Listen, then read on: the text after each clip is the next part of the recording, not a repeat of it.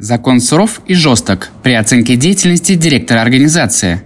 Он требует от него разумности и добросовестности, что бы это ни значило, преследуя коммерческие интересы компании. Если негативные последствия все же наступили, то участники корпоративных правоотношений могут взыскать с нерадивого директора убытки.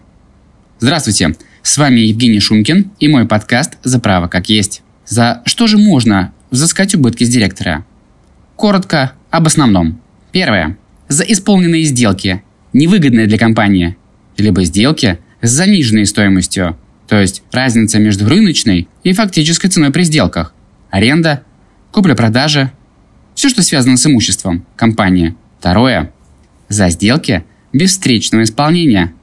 Третье – за сделки, в полученном результате которых не было нужды, или который не получен вовсе. Четвертое – за прощенную дебиторскую задолженность. Пятое. За штрафные санкции по сделке в пользу контрагента, если директор бездействовал. Шестое. За представительские расходы директора, если необходимость в них отсутствовала.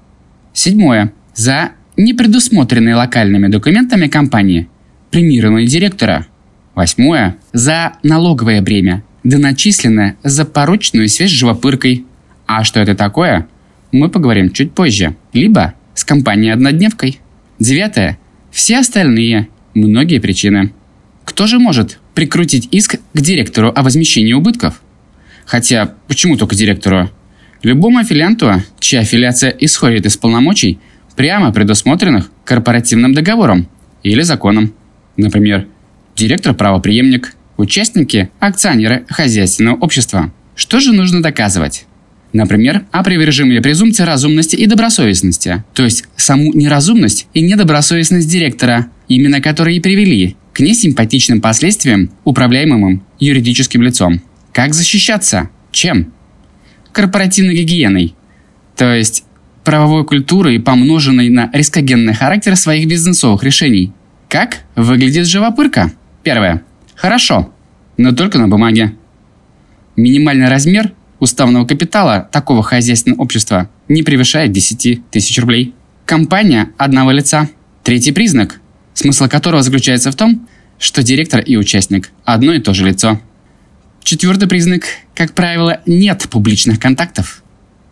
И нет имущества и сотрудников, зато есть кредиторская задолженность. ФНС и банки неплохо с ними справляются с помощью систем АСК НДС-2 – Таким образом, как говорит Сергей Васильевич Сарбаш, директором быть нынче не модно. Ведите себя правильно. То есть по праву, друзья мои.